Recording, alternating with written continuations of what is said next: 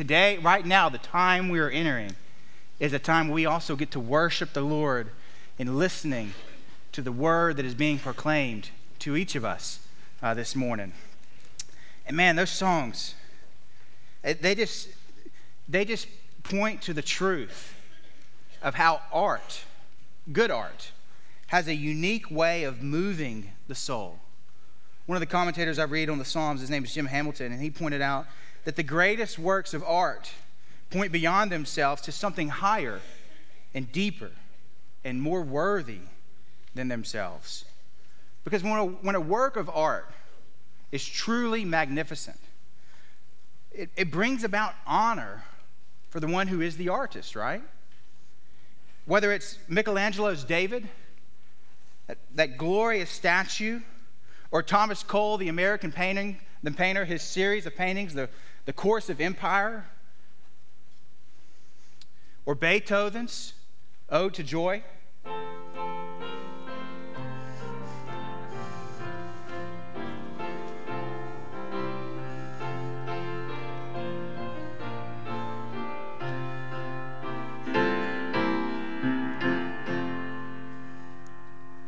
Or J.R.R. Tolkien's Lord of the Rings series. you knew it was coming. And for the young parents in the room, the Bluey episodes, Sleepy Time and Baby Race, those two episodes in particular, if you know, you know. When th- these works of art, when they rightly lead to appropriate praise for the, the artist because it's a demonstration of their creative ability. And it taps into something by something real and moves us to something greater than ourselves. Creation is no different. God is the artist of artists who demonstrates his majesty on the tapestry of this world. And this is exactly the message that David communicates us, to us in Psalm 19, which is going to be our, our primary text for today. We're going to be in a lot of passages of Scripture, but we're going to start and end in Psalm 19. And it reads this It reads that the heavens declare the glory of God, and the sky above proclaims his handiwork. Day to day pours out speech, and night to night reveals knowledge. There is no speech, nor are there words whose voice is not heard. Their voice goes out through the, all the earth, and their, wor- their words to the end of the world. In them he has set a tent for the sun, which comes out like a bridegroom leaving his chamber, and like a strong man runs its course with joy. Its rising is from the end of the heavens, and its circuit to the end of them, and there is nothing hidden from its heat. The word of the Lord. Let's pray. Father, we thank you. We bless you for the word that you have given to us in the scriptures. I pray that as we enter into this time where we seek to expound its truths as well as some other doctrinal truths that are, are proclaimed throughout the scriptures, that you would give us insight, that you would open the eyes of our heart by the, your Spirit to see your wonderful Son and, and his glory in the midst of your scriptures. I pray that this time would be a time that lifts high the glory and honor of Christ. Pray that you would help me, for I go weak and needy to the task of proclaiming your word. Lord, I pray that you would just empower me by your Spirit to preach your word faithfully, and that you would open all of our hearts to receive its truth and to walk in them. In Jesus' name, I pray. Amen. Now, to understand, I think, the significance of Psalm 19, I want us to back up a little bit and, and, under, and try to understand the broader concept of what the scriptures reveal to us about who God is as creator. And we've touched on this a little bit already in this series, but I want us to, to hit back on it again today. For Genesis 1 says this in the beginning, God created the heavens and the earth. And the earth was without form or void and void, and darkness was over the face of the deep. And who was there? It says the Spirit of God was hovering over the face of the waters. And Hebrews 11 says, By faith we understand that the universe was created by the Word of God, so that what is seen was not made out of things that are visible. And then John 1 in the beginning was the Word, and the Word was with God, and the Word was God. He was in the beginning with God. All things were made through him, and without him, not anything made Not, there was not anything made that was made. So while more verses could be cited in the scriptures, these three passages I think are going to be sufficient to get us on the right track. Because together they testify of the glorious nature, the glorious self existent nature of the triune God who inseparably brought all of creation into being. You see, God did not create because he needed to fulfill some need in himself. He did not, he had no potential that he needed to actualize. He wasn't needy for the attention. He wasn't constrained by some external or internal necessity. No, God, being entirely self existent, standing in need of nothing, freely decided to create the heavens and the earth. And this is very, very important for us to understand because it establishes some ground rules right off the bat. First, the one is this is when you look outside, when you look at every, everything that you see in this world, it's important to know that what you're looking at is creation, not mere nature. You see, what you see from the smallest atomic particles to the grandest of the galaxies, that didn't come about by some random, blind, chance process. No, it came into being by the intentional will of a good and holy creator. And then, secondly, we see that God brought everything into being out of nothing. Creatio ex nihilo is the technical term of that doctrine, but we, God created all things from nothing. He didn't have to rely on anything outside of himself. Uh, he, he brought all things into being through his Son by his Holy Spirit. Every other artist that you have ever seen or engaged in their work, they had to rely on outside help or material, but God stands alone as the artist of artists who brought all things into being by the word of his power. And then lastly, this is important for us to understand God and his creation do not exist on the same plane of existence. God transcends all of his creation. As much as I love Star Wars, God is not the force. He is not to be identified with any part of his creation. He transcends it all. He is the creator. Everything else is the creature. God possesses life in and of himself, but all of creation receives its life, its form, and its purpose from God.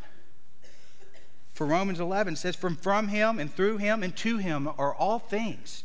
Acts 17, for in him we live and move and have our being. James 1, every good and perfect gift comes from above, coming down from the Father of lights, in whom there is no variation or shadow due to change. You see, since creation relates to God in this way, creation points us back to God.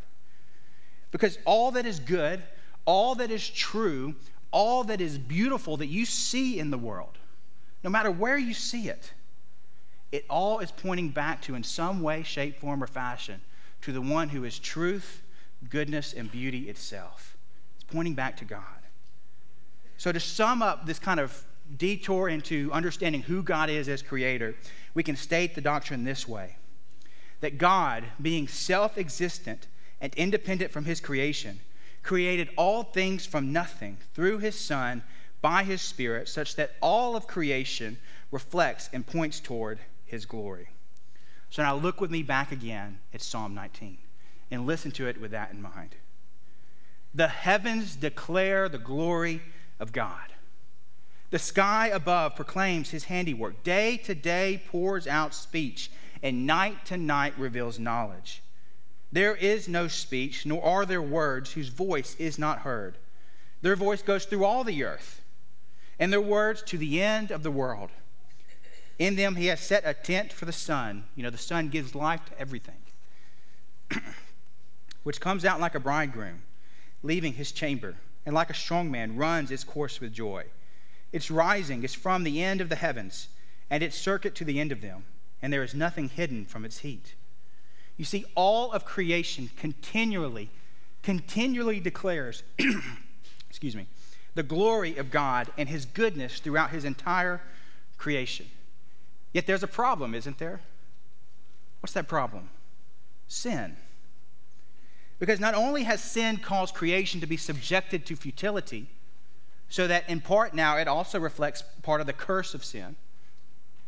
But also, sin, Romans 1 says, has darkened the minds of unbelievers, such that we now suppress the truth. We are spiritually blind, or at least born that way, unable to truly capture the glory of what David is pointing out in Psalm 19 that the heavens declare the glory of God. We needed, and you need, if you haven't yet, you need the eyes of your heart opened so that we might be reconciled to God and truly worship Him, truly see His glory that surrounds us and respond to it in a proper way. And only Jesus can do such a work. Hear me say that. Only Jesus can do such a work. It reminds me of the story, if you remember, the, familiar with the Gospel of John. In John chapter 9, there's a man who was born blind. And if you want to, you can go and flip there. You're likely familiar with the story. I'm, some of the scriptures are going to be on the screen, and we'll just kind of walk through it. Thanks, Brandon. He says, As he passed by, Jesus said he, he saw a man born blind from, er, from birth. And his disciples asked him, Rabbi, who sinned, this man or his parents? And Jesus correcting them, he says, It wasn't that this man sinned or his parents, but that the works of God might be displayed in them, in him. He says, We must work the works of him who sent me while it is day. Night is coming when no one can work. As long as I am in the world, I am the light of the world. And having said these things, Jesus spit on the ground and made mud with the saliva. And he anointed the man's eyes with mud and said to him, Go, wash in the pool of Siloam, which means sent. So he went and he washed and he came back seeing. Now, the unique way that Jesus did this miracle ought to key us into something. He didn't just heal him in, a, in, in, the way that he normally did, he, he was demonstrating something. So it should prompt us to go dive a little bit deeper and ask, what, what's going on here? I like how the early church father, Irenaeus, how he commented on this passage, saying, The Lord bestowed sight on the one who was blind from birth, not by a word, but by an outward action. He did this neither casually or simply because it happened this way, but he did it in order to show that it was the same hand of God here that had also formed man in the beginning.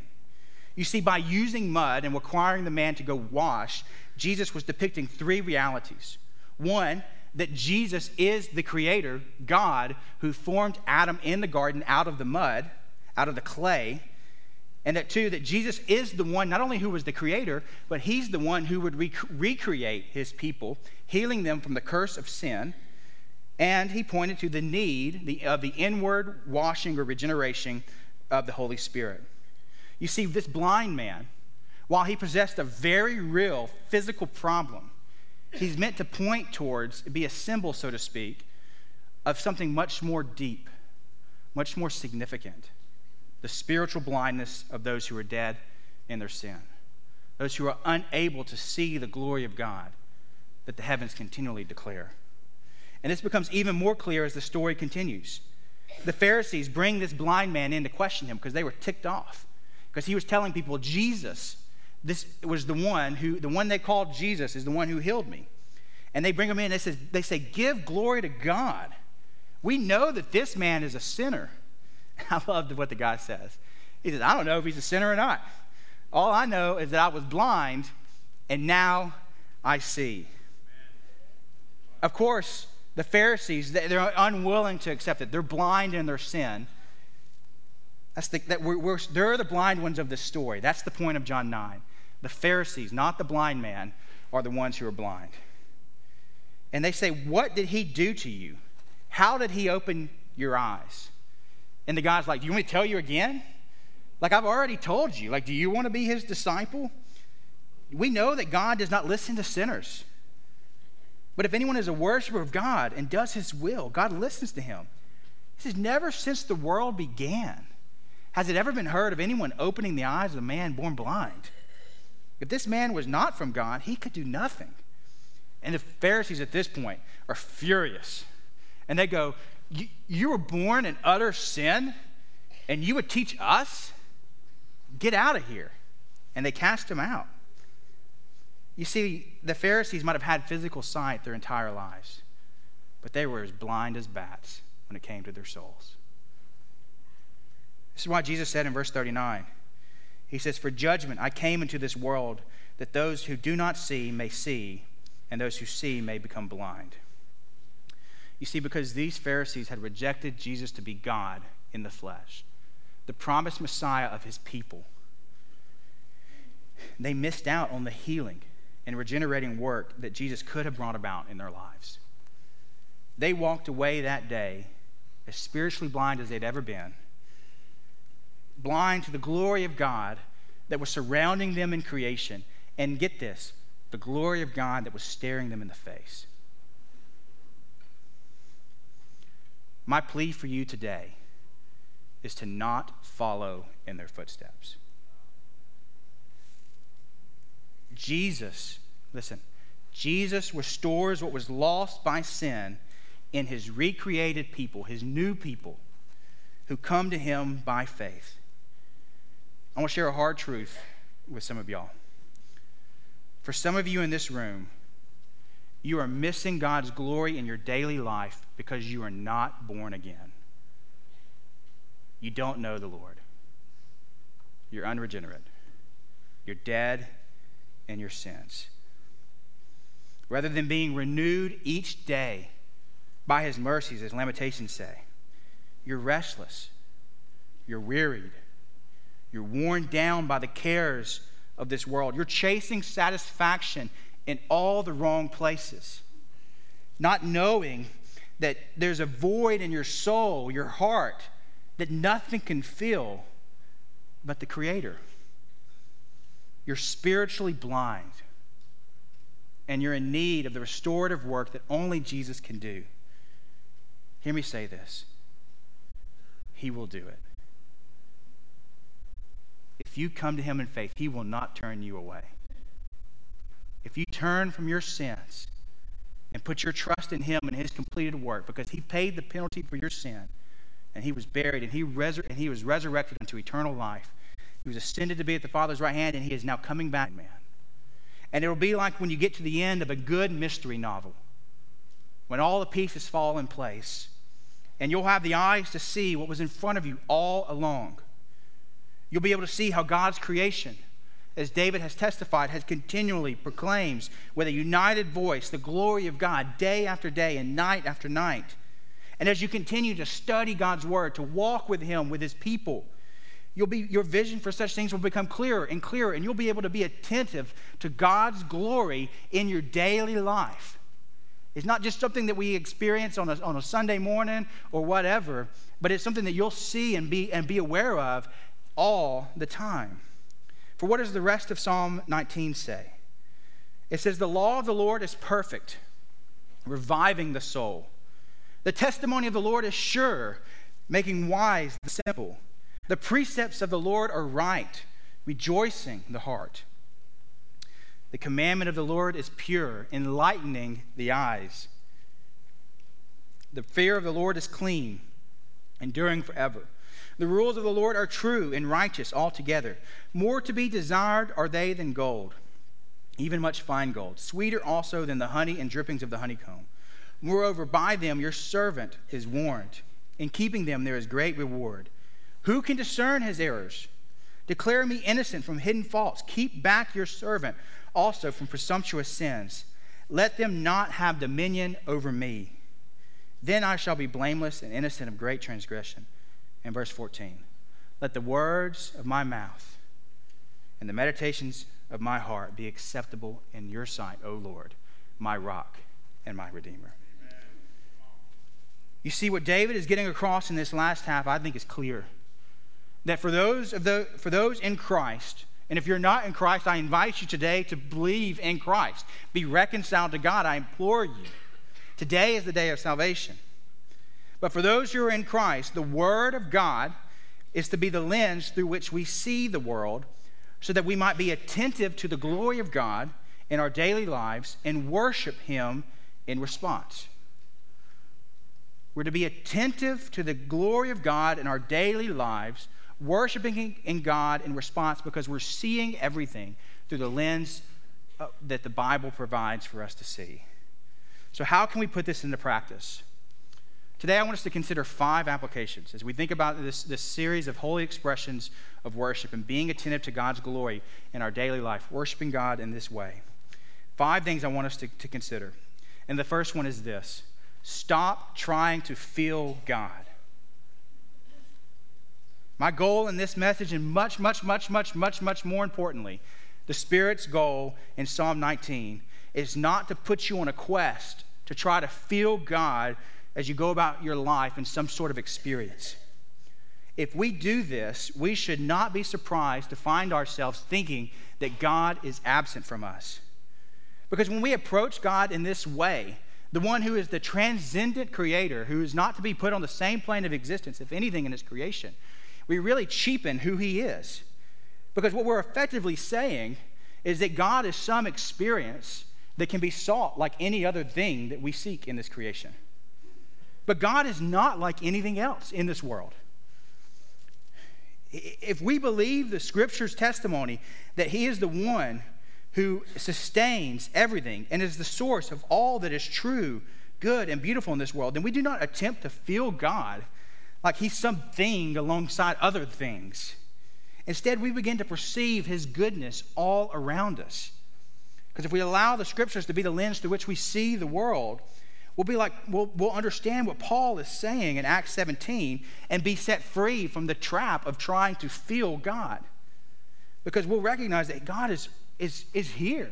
He's omnipresent, manifesting his glory all around us. For all of creation is testifying to his goodness and glory. So stop trying to feel God, one. And then, two, let your daily worship thrust you into a posture of contemplation. David prayed to the Lord, Let the words of my mouth and the meditations of my heart be acceptable in your sight, O Lord, my rock and my redeemer. You see, David's vision for daily worship, for being attentive to God's glory in his life, was not something that was relegated to the quiet time.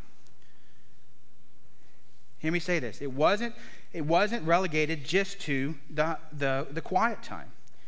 He spent time in the scriptures, certainly. He engaged God daily in prayer, most definitely. But he did not isolate that from the rest of his day. He allowed his time in the scriptures and in prayer to lead him to go through life, all of life, in a contemplative, worshipful manner. And I believe that some of us, myself included, might be missing or struggling in daily worship because we're missing this aspect. As Randy taught last week, having such designated times for daily worship are crucial. They're, they're crucial. But when, when our focus is entirely on the quiet time, such that we disconnect that time for the rest of our day, we miss the larger picture. And I think this can be helpful for some of y'all, like myself and others who are, might be in busier seasons of life. Because whether you're able to pull away for five or 15 minutes or an hour, the point is not how much time you're able to put in in that quiet time period, but that the time you are able to put in thrust you into a, a, a posture of worship throughout the day. A, a posture that contemplates what you're seeing, what you're seeing in creation, and letting that move you to worship God and be attentive to His glory as you go about your day. But to do that, you're going to need to do this third thing which is learn to see with spiritual eyes. Uh, in our life group curriculum a, a couple weeks ago, this same point was made. I mean, this is the exact same point that was in that curriculum two weeks ago, but it's worth repeating. Because I had written in that, in that lesson that our vision is often too shallow and too carnal. And we, and we, we perceive the joys of this life, but we, we miss the one who makes them joyful. We see the sunset, but miss the artist. We rejoice in our kids' talents and abilities, but miss the one who designed them in them, in him, in them. We, we love to hear the melody of the birds, but miss the composer. I like the way that T.M. Moore has said it. He said, How often the scriptures urge us to use our senses to perceive and experience the goodness, greatness, and mercy of God and to learn something of how we should relate to Him. sparrows, lilies, mountains, rivers, coins, fallen towers, millstones, people marrying, burying their dead, or paying their alms, sounds, taste, and all manners of sensation. All these and much, much more offer us the opportunity for precious insights into the ways and will of God. But we are too busy, too much in a hurry, or too distracted by the mundaneness of it all to think more deeply about what God might be trying to say to us. You see, nothing in creation is merely natural if we have the spiritual eyes given to us by Christ. It might require us to slow our pace or grow in our understanding of the scriptures, but we ought to strive to see the world around us with the spiritual eyes of the, of the new people that God has made us to be. And then, fourth, don't delay your praise. Again, this is the same point from Life Curriculum a couple weeks ago. But over and over again, I think we see something in the scriptures through Paul's writings. We see him do something that I think that's a little bit curious. He writes about deep truths of who God is and what he has done, and then it's like he can't contain himself. He immediately goes into doxologies about who God is and giving him praise and worship. And I think this is a good pattern for our lives. There's no reason to delay your praise for something that happened on Tuesday for Sunday or Wednesday. No, as we go about our days and we contemplate God's goodness with spiritual eyes, we will be confronted, you will be confronted with truths about who God is and his goodness. And in those moments, my, my challenge to us all, myself included, is, is that we would not stifle the Spirit's work in that moment, but that we would immediately praise God for his goodness. Now, it may be that you sing something or you, you go into a prayer. It may be that you just whisper in the quietness of that moment a few, a few word prayer. Oh, Lord, you're magnificent. Oh, God, your glory is on display. Or it may be that you just are still, silent before the, the magnificence of God whatever it is that you do, my, my, my plea to you is as you're, as you're, you're seeing God, eh, God's works in creation with spiritual eyes and contemplating them, don't delay your praise, but immediately offer such, such, such offerings of praise to the Lord. And then, fifthly, invite others to worship their Creator. The Westminster Catechism rightly states that man's chief end is to glorify God and to enjoy Him forever. What that means is, is your entire reason for being, your purpose, is to glorify God and enjoy Him forever. Augustine said that our hearts are restless until they find rest in God. So, as those who've been made new by Christ, given eyes to see, who know the joy, the soul satisfying joy of worshiping God not just on Sundays, but throughout your life, as we were created to do, we ought to invite others into that goodness. We ought, we ought to invite others to know to, and to experience the very reason why they were created. We ought to invite others to worship their Creator, testifying to them of the good news of the gospel that, hey, there is one who has come and he is the Creator. And He has made a way that you might have the eyes of your heart open so that you might see with spiritual eyes because you've been made new by the work of the regenerating work of the Holy Spirit.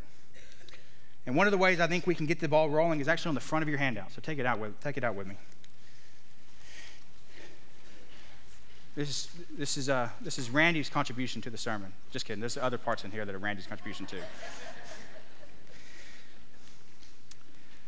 But he had wrote this up, and, and this is something that he's going to be talking about more next week as well. But he says, with hearts conditioned to worship the Lord, let's pause throughout the week to give glory to God. Be it a sunrise or sunset, the beauty or intricacy of creation, maybe the laugh of a toddler,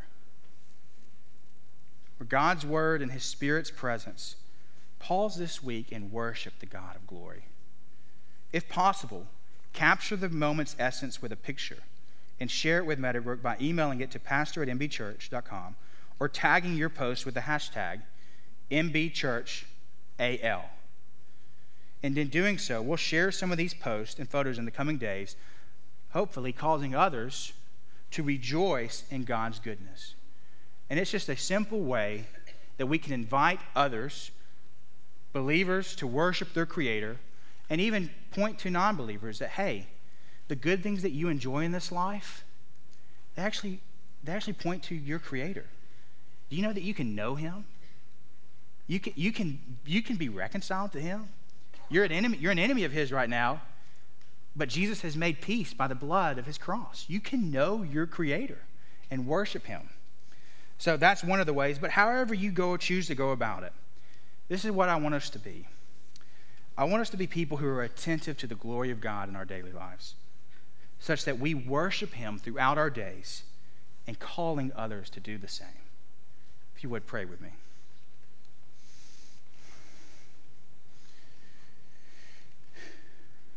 Father, Son, Holy Spirit. You are the Creator. You are the Lord of glory. All of heaven, all the earth proclaims your glory. Truly, day after day, night after night, testifies, proclaims, shouts your goodness. For you are good and you are worthy to be praised. Oh God, forgive us. Forgive us for our shallow vision, our carnal appetites that just miss your glory. You swing and whiff. Oh God, how often we do so. How often, even worse, do we exchange your glory and worship the creature rather than the Creator? Forgive us, O oh Lord. Oh, we are so grateful for your mercy and grace. Help us by your Spirit to live lives that are attentive to your glory in our daily life and lives that just are, are expressions, holy expressions of worship around the clock. For it is the name of your Son, Jesus Christ, that we pray. Amen.